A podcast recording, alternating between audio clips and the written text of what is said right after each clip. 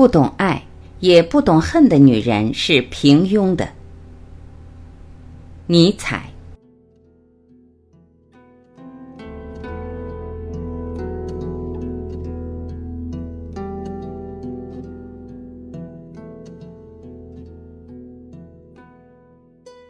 地地道道的教师认真对待各种事情，甚至认真对待自己。不过，只是认真对待与学生有关的那些事情。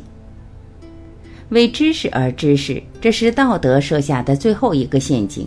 我们因此再一次与道德纠缠在一起。若不是在通向知识的道路上有如此多的羞愧需要加以克服，知识的魅力便会很小。犯罪。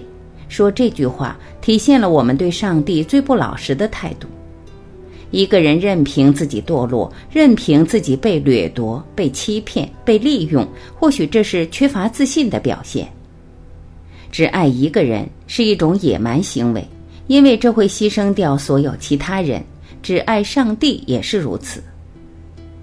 这是我干的，我的记忆说。我怎么会干出这种事呢？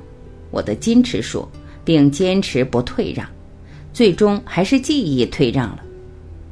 如果人们未能看到那只手，那只温和的杀人之手，那就是对生命的漠不关心。如果一个人有好品德，那他也就有典型的人生经历，而且情况总是这样的。作为天文学家的圣人，只要你感到星辰是在你之上的东西，你就依然缺乏智者的眼睛。造就伟人的不是高尚感情的强度，而是高尚感情的持续。达到自己理想的人，也就因此而超越了理想。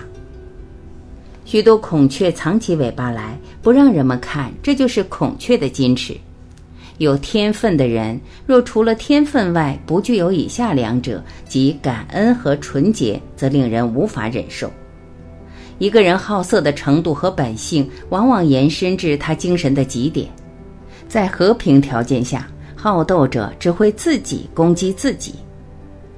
一个人在本性的驱使下，会力图控制自己的习惯，或竭力为自己的习惯辩护，或尊重、责备、掩盖自己的习惯。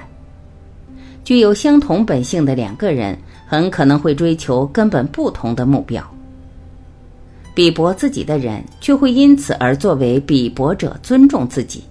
一个人知道别人爱自己，可自己却不爱别人，便暴露出了沉淀物，于是沉渣泛起。一件事情得到了解释，也就与我们无关了。上帝劝告我们：了解你自己，这究竟是什么意思？也许是别再关心你自己了，要客观而不带偏见。在大海上渴死是非常可怕的。过于吹嘘真理的价值，真理就不再解渴了。有必要这样做吗？同情所有人，便会对自己的好邻居苛刻而暴虐。本能，房子着火，却连午饭都会忘记吃。是的，可是却会在灰烬上补吃。女人忘记如何妩媚动人的速度越快。学会憎恨他人的速度也就越快。男人与女人的感情是相同的，但进入和摆脱感情的速度不一样，因此男人和女人总是相互误解。女人有针对某个人的虚荣心，可是却又并非针对某个人的蔑视，蔑视女人。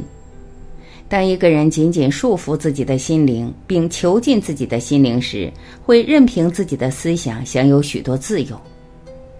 我以前曾说过这一点，但我这样说人们不会相信，除非有亲身的体验。当聪明的人不知所措时，人们便开始不再给予信任。可怕的经历提出这样一个问题：有这种经历的人是不是也是可怕的？心情沉重、郁郁寡欢的人，恰恰会由于使他人心情沉重、恨和爱而变得心情轻松些。脸上暂时有些表情，这么冷淡、这么冰冷的，可一碰到他却会吃苦头，抓住他的每一只手会嗖的缩回来。正是由于这个原因，许多人认为他是炙热的。谁没有为了博得好名声而委屈过自己？和蔼谦虚时，男人一点儿也不招人恨。可正因为如此，男人太叫人瞧不起了。男人的成熟意味着重新获得儿时玩耍时那种一本正经劲儿。对自己的不道德感到羞愧，便迈上了一级阶梯。登上阶梯的顶端，会对自己的道德也感到羞愧。告别人生，应当像俄狄修斯告别瑙西卡那样，更多的是祝福而非迷恋。什么？伟人，我看到的只是尽力实现自己理想的演员。训练自己的良心时，他既吻我们，也咬我们。失望者说：“我倾听反响，可听到的只是赞扬。”大家都装出一副淳朴老实的样子，于是人人都放松了对朋友的警惕。当前目光敏锐的人，很可能认为自己在赋予上帝以动物性。发现人们会互相喜爱，实际上会使情人不再迷恋自己所钟爱的人。什么？他那么贤淑，会爱上你？有那么蠢吗？那么，那么，福中有祸。现在一切对我而言都是最美好的。我现在热爱每一种命运。谁愿意像我的命一样？不是他们的博爱，而是他们的欲爱不能，才阻止了当今的基督教徒把我们烧死。与恶意的谎言相比，善意的谎言更加不合自由精神。虔诚的知识分子的口味，虔诚的信仰，因此与教会相比，便严重缺乏判断力。这是自由精神的特征，又是他不自由的表现。感情可以通过音乐尽情发泄。性格坚强的一个迹象是，一旦下了决心，即使对最有说服力的反对意见，也会充耳不闻，因而有时也就是一意孤行的做蠢事。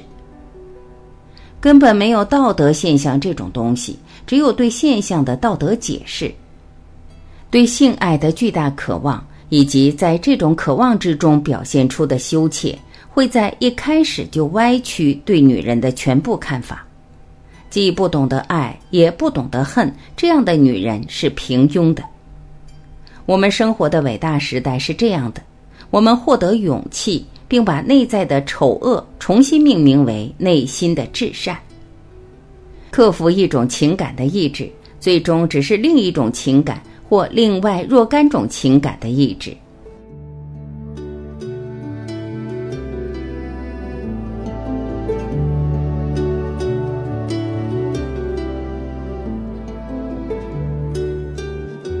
感谢聆听，我是婉琪，今天我们就到这里，明天再会。